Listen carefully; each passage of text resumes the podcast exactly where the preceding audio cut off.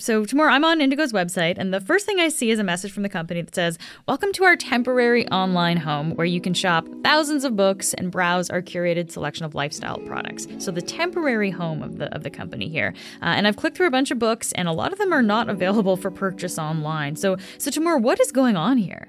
This is because as of February 8, Indigo's entire e commerce operations were completely taken down by what the company initially described as a cybersecurity incident, and now they're actually calling it a ransomware ransomware attack. And right now, they can still not access orders. You still can't place them online. You have to go in stores to place them and pay for them. It even impacted in store operations as well because computers that were in store were also impacted as a result of the cybersecurity incident that the company had described. It's been annoying for customers who can't buy from Indigo, Canada's biggest bookstore chain. But it's become a nightmare for Indigo's current and some former employees you're just left to clean up this massive, massive mess on your own. And I don't know how to navigate this. Like, it, it's ridiculous. So, yeah, really at quite a loss um, and, and quite hurt, probably angry and hurt. This isn't an isolated incident. In the last few months, we've seen other big Canadian companies and even places like hospitals get hit with cyber attacks. So today, we're talking to Temur Durrani, the Globe's technology reporter. He'll tell us what we know about this major cyber attack on Indigo and why ransomware hacks are so costly for companies. I'm Menaka Raman Wilms, and this is The Decibel from the Globe and Mail. Temur, it's great to have you here again. Thank you. Thanks for having me again. Okay, so the public kind of knew about this February 8th when, when all of these systems went down, when the website went down. But we've actually learned this started a little bit earlier in January. what do we know about that now, Temur? So late last week, I was sent uh, a memo by an employee at um, Indigo, which was a memo that has been sent to all employees, current employees for sure, but then even former employees at Indigo. Uh, this is because current and former employees at Indigo have had their social insurance numbers, financial details, and other personal information. And there's a laundry list of all the different details that have been breached as a result of what now they're describing as a ransomware attack. So in this memo, uh, Andrea Lombardi, who is the president of Indigo, uh, she told staffers that we learned that your personal information may have been acquired by an unauthorized third party since January 16, 2023. One of the most important things, for example, we've learned is that they believe that you know employees face the risk of having their personal information leaked to the dark web. Um, and you know the dark web, for people that don't know about it, is a part of the internet that requires you know specific software and computer configurations to access, um, and is most known for illegal or illicit activity, business activity. So things like the illicit organ trade or child pornography or the illegal drug market. And in this case, most likely stolen identities and fraud. Wow, and I mean that's that's a big deal for employees and former employees to have their information, including their SIN number. That that's a huge deal for people. Do do we know how many employees are affected by this? We know for sure that there's thousands upon thousands of staffers that have been affected by this, including seasonal employees or you know people who work just for a really small time period at Indigo. Uh, since 2015, all the data that they had collected about employees has all been breached. So, for example, your name, your email address, your phone number, your birth date, your home address, your wow postal code, you know, your social insurance number, your banking information, including your direct deposit information, the name of your bank, you know, everything that you would potentially need to give an employer of any type about when you're working for them, about your personal life uh, and your financial life, has all been breached for these employees at Indigo. You gave the date of 2015 there, Temur. So do we know if you've worked since 2015, you will for sure be affected by this? How, how do we know, I guess, if you are a former employee, if you should be worried? A lot of former employees have reached out to me and told me that they tried to ask Indigo about it. Um, and Indigo told them that the 2015 date is important. So they told them that after 2015, you are likely to have been impacted by this as well. I also spoke to one uh, employee who has worked there 17 years ago and, you know, also got this email. 17 years ago. So what is that? 2006, really? Yeah. Right? Yeah. Okay. So it, it even if you worked there before 2015, you, you could be caught up in this. Essentially, yes. Okay, and and what about customer data, like like credit cards, debit card information? Is that safe? So Indigo from the get-go was very clear about this. They were very clear that customer data has not been, uh, you know, improperly accessed. Now, again, this is based on what they are saying that they don't store credit and debit card information for you know their customers. And so based on that fact they're suggesting that because we don't store it it's not been compromised. Okay. Okay. So it sounds like the you know from what we know employees really are, are the, the people who should probably be the most concerned here. Uh, and of course Temur you've actually talked to a number of, of current indigo employees and, and former employees. Uh, what have they been telling you about what this has been like for them yeah there's been an outpouring of people that have been wanting to talk about it i have talked to about 50 or so now employees right and so there's a lot of them that are willing to talk or are, you know, currently working there.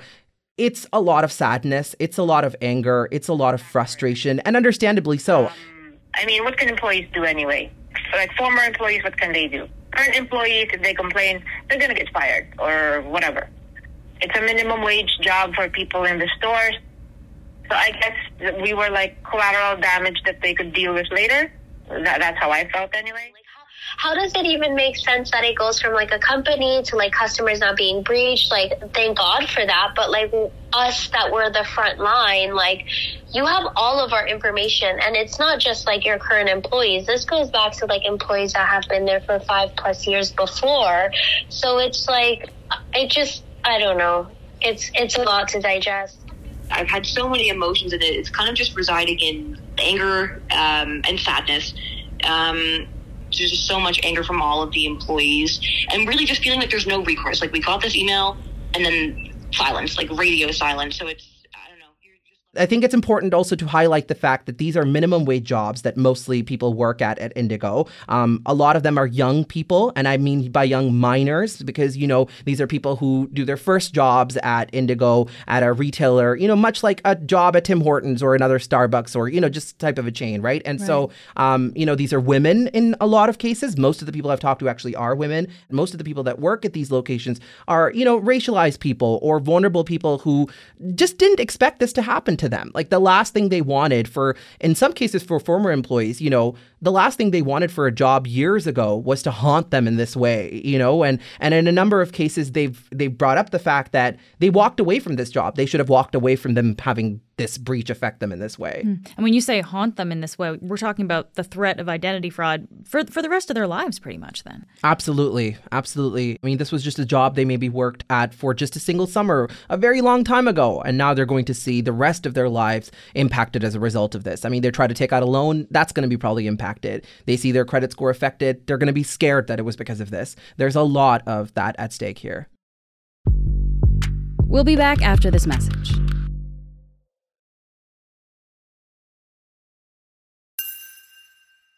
Temur, companies, of course, do get hacked. We do hear about this. So I guess why are people taking note of this one so much?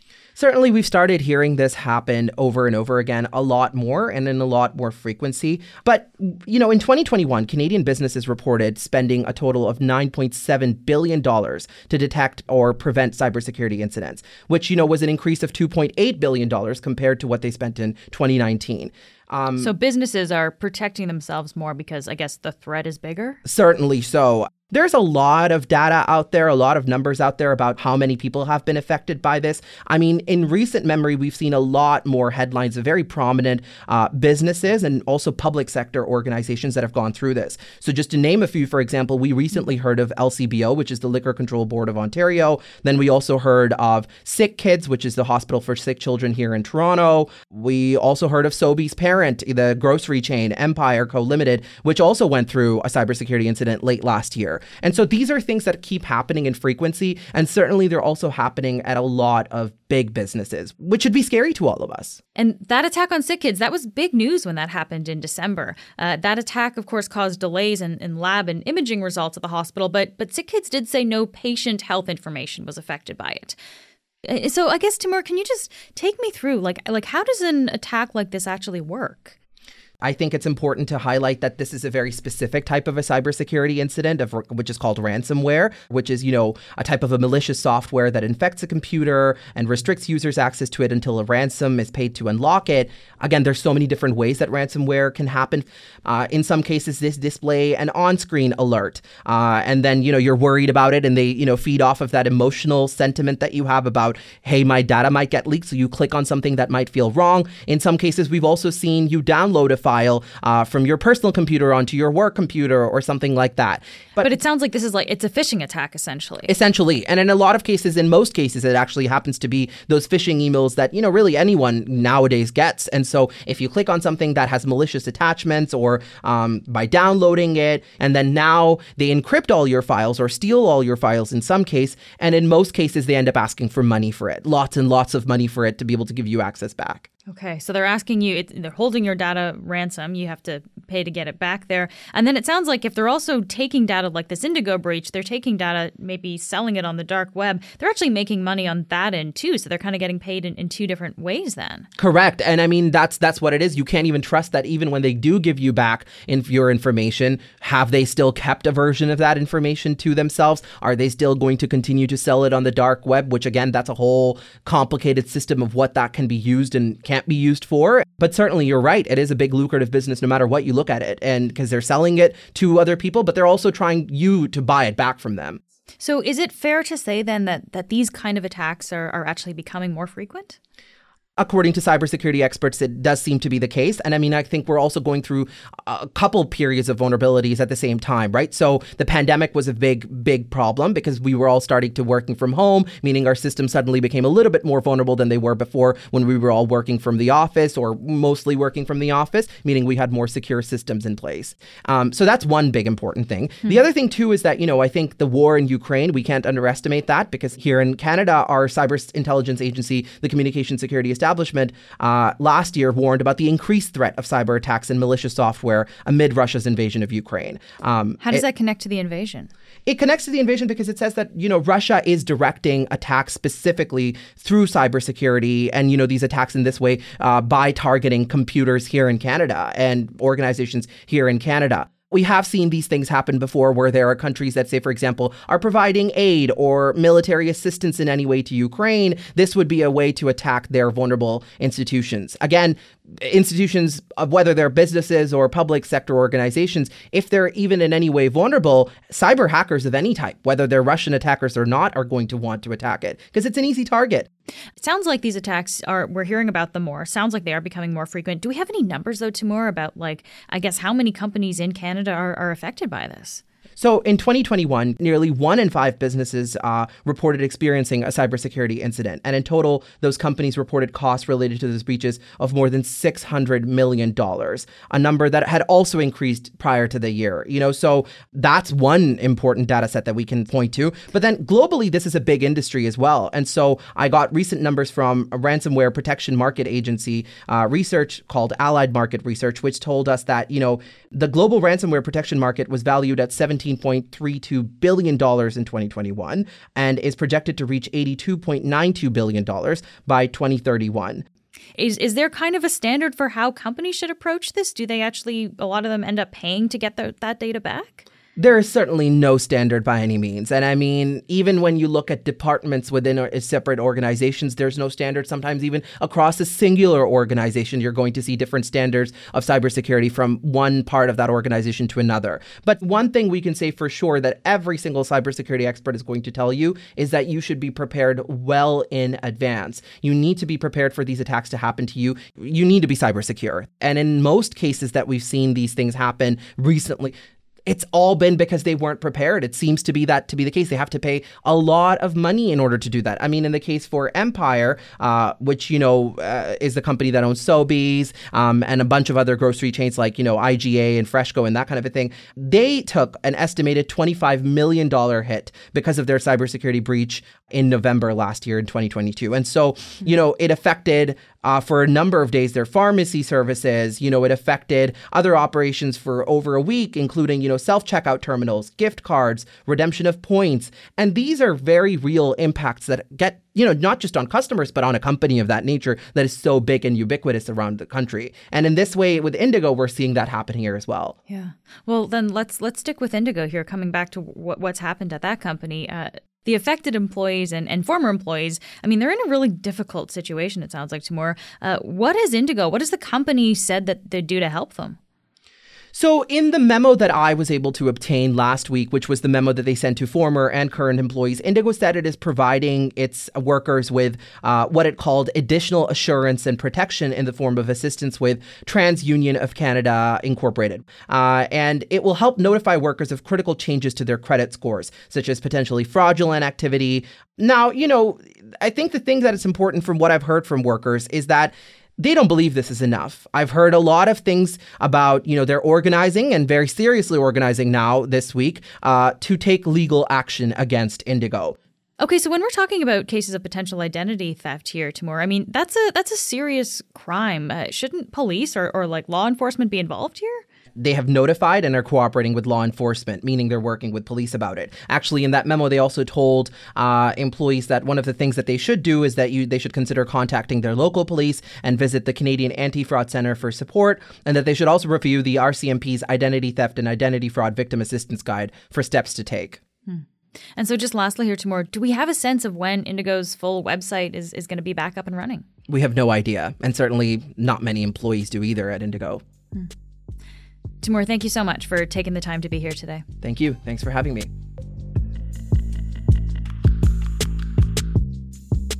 That's it for today. I'm Menaka Raman Wilms. Our producers are Madeline White, Cheryl Sutherland, and Rachel Levy McLaughlin. David Crosby edits the show. Adrian Chung is our senior producer, and Angela Pacienza is our executive editor.